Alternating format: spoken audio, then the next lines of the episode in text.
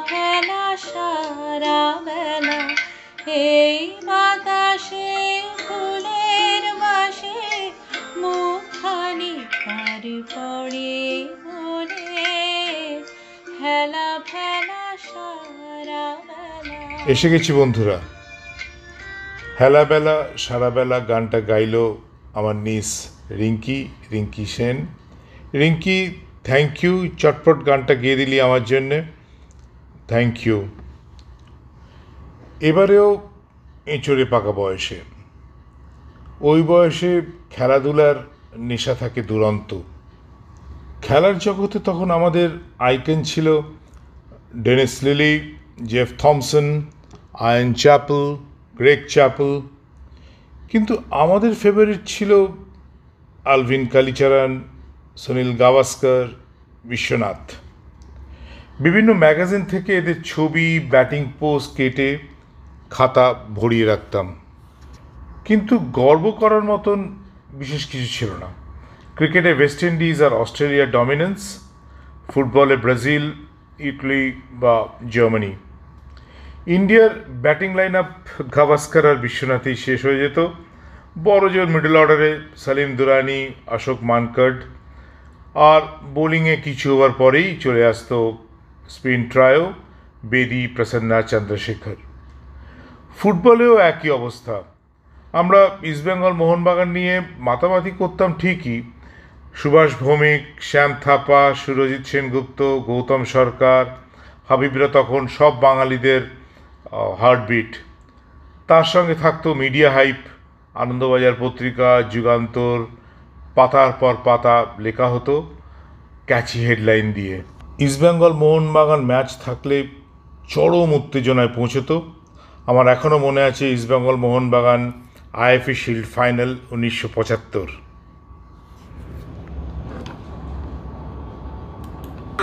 ক্লাবে ইজমালি মাঠ থেকে কথা বলছি জয়ন্ত চক্রবর্তী।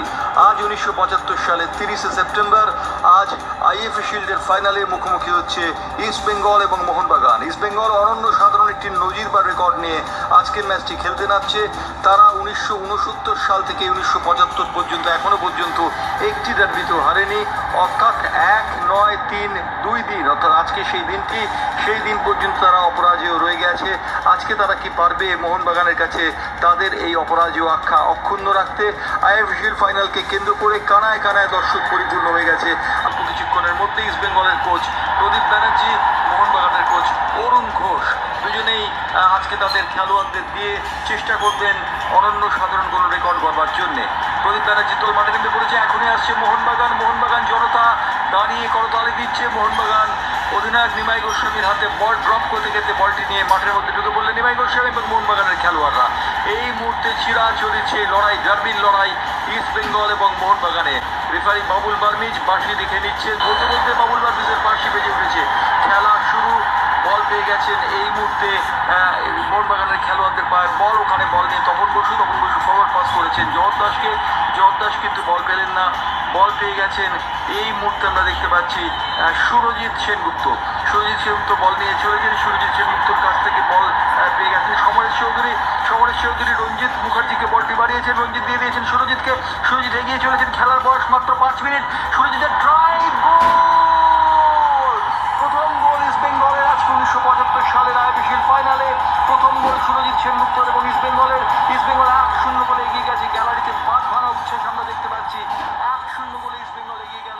কিন্তু যে খেলাটা সেই সময় আমাদের গর্বিত করল প্রাইড এনে দিল, সেটা ছিল হকি উনিশশো পঁচাত্তরের ওয়ার্ল্ড কাপ হকি ফাইনাল কুয়ালালামপুরে পাকিস্তানকে দু এক গোলে হারিয়ে আমরা ওয়ার্ল্ড কাপ চ্যাম্পিয়ন হলাম। আমার এখনও টিমটা মনে আছে। গোলে লেসলি ফার্নান্ডেস ব্যাকে সুরজিৎ সিং, মাইকেল কিন্ডো, আসলাম শের খান, মিডফিল্ডে অজিত পাল সিং, ক্যাপ্টেন, আর ফরওয়ার্ডে ছিল অশোক কুমার ওই ধ্যানচাঁদের ছেলে, গোবিন্দা ফিলিপস। আর পাকিস্তানের দুটো ডেঞ্জারাস প্লেয়ার ছিল, ইসলাউদ্দিন আর সামিউল্লাহ। এই খেলাটা আমার এখনও মনে আছে এই জন্যে যে আমরা ইন্ডিপেন্ডেন্স ডে বা ছাব্বিশ জানুয়ারিতে প্যাট্রিয়টিক হয়ে পড়ি, কিন্তু ইমোশনাল অত হই না। এই প্রথম একটা খেলার জন্যে চোখে জল এসে গেল। আর এই যে ফিলিংসটা অনেক বছর ছিল until the time Kapil Dev won world cup in nineteen eighty three সেই একই রকমভাবে পুরো দেশ ইমোশনাল হয়ে গিয়েছিল এই খেলাটার পরে। সেটা কি এই জন্যে যে খেলাধুলার জগতে আমরা চিরদিনই আন্ডারডগ আমাদের যেন জেতার কথা না, সেই জন্যই আমরা জিতলেই ইমোশনাল হয়ে পড়ি। আর এই খেলাটা আমার আরও একটা কারণে মনে আছে। সেটা জসদেব সিংয়ের কমেন্ট্রির জন্য। হকি এমনিতেই স্পিডি খেলা। আর জসদেব সিংয়ের কমেন্ট্রি ওর গলা লিটারেলি বলের সঙ্গে রেস করতো। আর ভয়েস ওঠানামা করতো with India moves on the field সেই ম্যাচটা দম বন্ধ হয়ে শুনেছিলাম। শুনুন এই কমেন্ট্রিটা سبھی درشک اپنے اپنے تھانوں پر کھڑے، قریب پینتالیس ہزار درشک، جبکہ آسمان میں کہیں کہیں بادل ہیں۔ میلویل ڈیویلو نے مجھے بتایا کہ تین منٹ ہیں بھارتی کھلاڑیوں کو۔ تین منٹ اس کھیل کو آکرمن بنائے رکھنا ہے سفلتا کے لیے۔ اور اس میں سکوپ کیا بہت خوبصورت اشوک نے۔ لیکن اسے فلپ پہنچے اس سے پہلے ہی وہاں آبسٹرکشن اور یہ فاؤل وہاں پاکستان کے لیفٹ بیک کا نہیں، فلپس کا فاؤل تھا فری ہٹ ملا پاکستان کو گیند مل گئی، زاہد کو زاہد تیزی سے بھارت کے ہاف میں دائیں فلینک میں آ گئے ہیں، لیفٹ آؤٹ کے ساتھ پر گیند کو لیا ہوئے، ان کے ساتھ لگے ہوئے ہیں ورندہ، لیکن وہ بالکل خود ہی ڈیبل کرتے ہوئے زاہد پہنچ گئے تھے ڈی کے باہر اور اسلم وہاں پر تھا، لیکن اس سے پہلے یہ ورندر کا فاؤل اور یہ خطرناک اکشن گیند، جبکہ کھیل ختم ہونے میں کچھ ہی منٹ باقی ہے پاکستان کو بھارتی ڈی کے باہر دائیں طرف فری ہٹ ملا، جو کہ منظور جونیئر لگائیں گے، بھارت کی رکشک پنکتی کی پریشا ہے اس سمے، بہت ہی زوردار اور اس بیچ فری ہٹ، روکا باپ خوبصورت ڈیڈ اسٹاپ ورندر نے لمبا ہٹ جمایا گول لائن پر تھے، لیکن امپائر نے اشارہ کیا دوبارہ ان کا اسٹک کا فاؤل اور اس طرح پاکستان کے لیے زندگی کا ایک اور موقع، جبکہ کھیل سماپت ہونے میں شاید دو منٹ اور ہوں گے۔ فری ہٹ ملا اور اس بیچ اصلاح الدین نے پھر کچھ کہا اپنے کھلاڑیوں سے۔ پاکستانی کھلاڑی، بھارتی رکشک سبھی ڈی کے اندر۔ منظور جونیئر نے گیند رکھی ڈی کے باہر دو گز دائیں فلینگ میں ہٹ کیا۔ اصلاح کی طرف اور گیند لگ کر زاہد کی گیند سے بھارت کی بائیں طرف کی گول لائن سے باہر۔ اور اس طرح سے خطرہ ٹل گیا۔ بھارت دو ایک سے آگے کولا لمپور کے اس مرڈے کا اسٹیڈیم پر، جہاں بھارت نے جرمنی کو بیٹ ہرا کر اور سیمی فائنل میں پرویش کیا تھا۔ یہ سولہ اگست کا ہٹ ملا ہے سرجیت کو۔ سرجیت نے ہٹ کیا۔ بھارت دو ایک سے آگے۔ اشوک نے گیند کو سنبھالا سینٹر ہاف کے ساتھ پر۔ تھوڑا بڑھے وہ پاکستان کے ہاتھ میں آئے۔ گیند کو ڈبل کرتے ہوئے اشوک، جس کے لیے کہ آروپ ہے کہ وہ سوارتھی سوارتھی کھیلتا، آج میں کہوں گا کہ بہت ہی سندر فیڈنگ کر رہا ہے۔ اپنے ونگرز کو اس بیچ ہر چرن گیند کو لیں۔ گیند کو سنبھالیا وہاں پہ عباس نے عباس نے گیند پاس دے دی، اپنے بیک رائٹ بیک کے استھان پر وہاں پہ منظور کو منظور نے گیند بڑھا دی ہے۔ ساتھی کھلاڑی سینٹر ہاف کو گیند بھارت کے ہاف میں آئی مڈ فیلڈ میں، جہاں ورندر نے سندر کراس پاس لگایا اور اس کے ساتھ ہی گیند منظور جونیئر کو ملی، لیکن اس سے پہلے کیریڈ ہو چکا تھا یہ پاکستانی کھلاڑی تھے وہاں پہ۔ فری ہٹ اسلم کو ایک ایک کھڑ اس سمے قیمتی ہے جہاں تک بھارت کا سوال ہے اور گیند بھارت کے ڈی میں شیواجی بابار دوڑے، ڈی سے پہلے، لیکن اس سے پہلے ہی منمر نے گیند کلیئر کر دی۔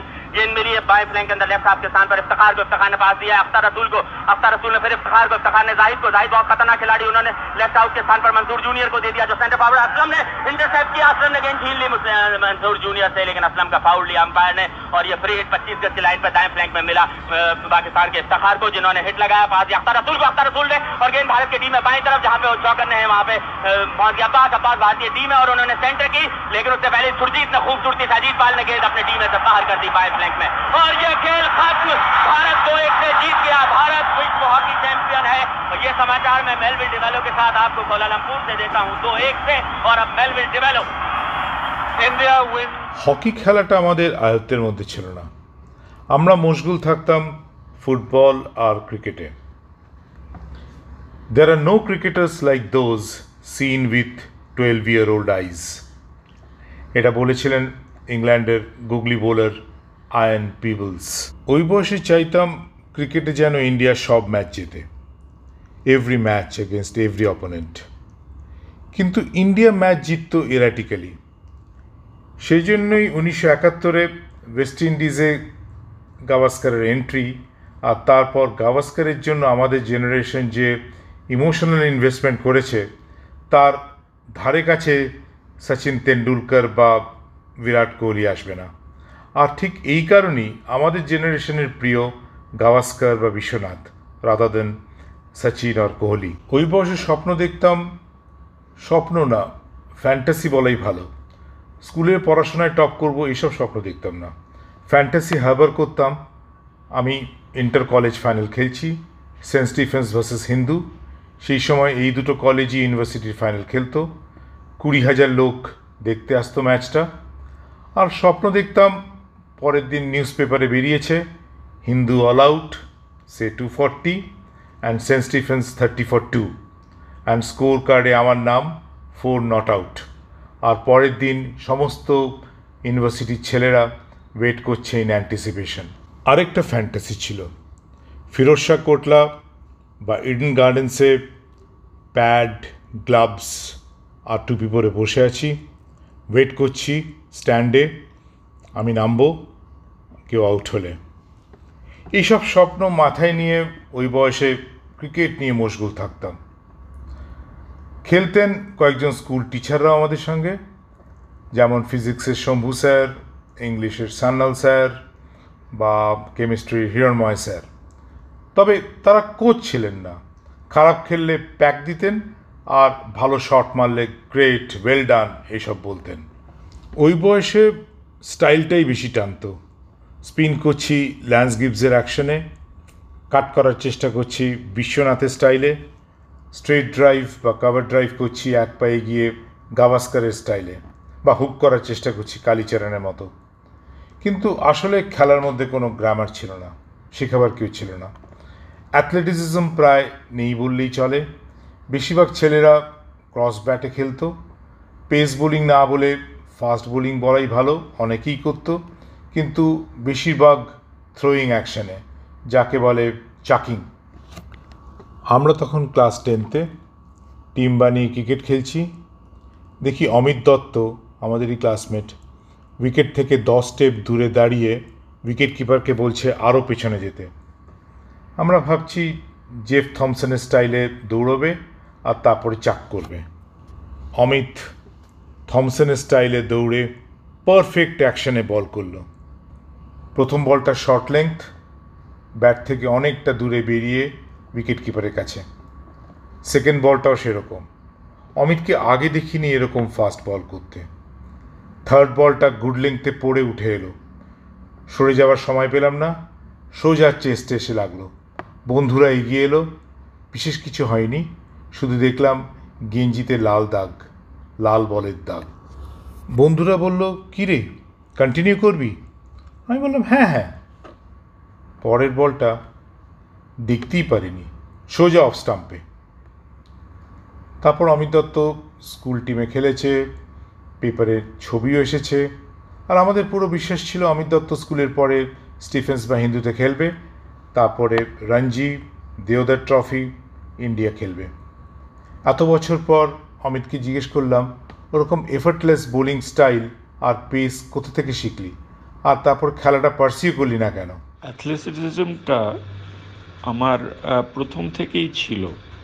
ক্রিকেট ইন্টারেস্টটা হয়তো তখনকার দিনে আমাদের ভারতবর্ষের গাভাস্কার, অজিত ওয়াদেকার এই সমস্ত ওয়েস্ট ইন্ডিজের এগেনস্টে পারফর্মেন্স কিবি, ধর ইংল্যান্ডের এগেনস্টে পারফরমেন্সের পরে হয়তো ওটা একটু প্রবল হয়েছিল।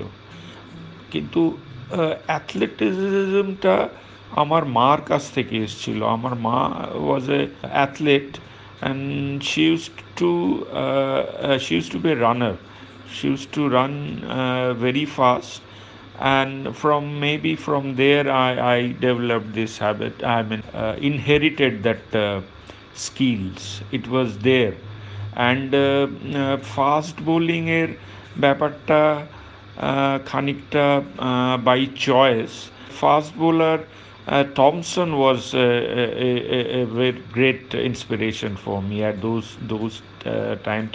and Dennis Lilly তখনকার দিনে আমাদের ভারতবর্ষে আমরা খুব ভালো বোলি বোলার প্রডিউস করতে পারিনি। মানে ফার্স্ট বোলারের কথা বলছি। আমরা স্পিনে সবসময় একটু এগিয়েছিলাম বেশ খানিকটা এগিয়েছিলাম সেখান থেকে হয়তো আমার এসছে। তবে আমার ক্রিকেটিং ক্যারিয়ারটা অ্যাব্রাপ্টলি শেষ হয়ে যায় আফটার স্কুল ডেজ যখন আমি খুব প্রমিনেন্সে পৌঁছে গেছিলাম।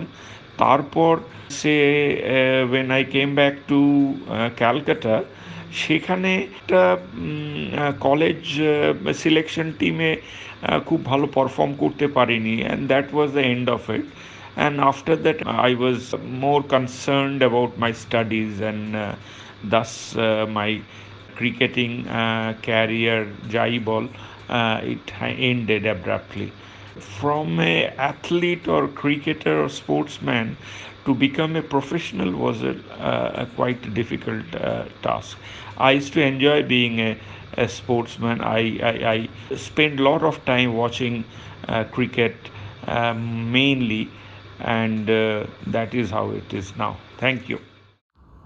অমিত আজকে বড় চার্টার্ড অ্যাকাউন্টেন্ট। কিন্তু আমাদের কাছে ও এখনও থম।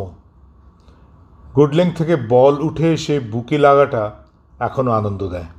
এই বয়সে এখনও ছেলেবেলার ফ্যান্টাসিটা হারবার করি। ফিরোজা কোটলা বা ইডেন গার্ডেন্স কিংবা লর্ডসে প্যাড গ্লাভস টুপি পরে বসে আছি। গাভাস্কার আউট হলেই আমি নামবো। আর তারপরেই বুকে হাত দিই।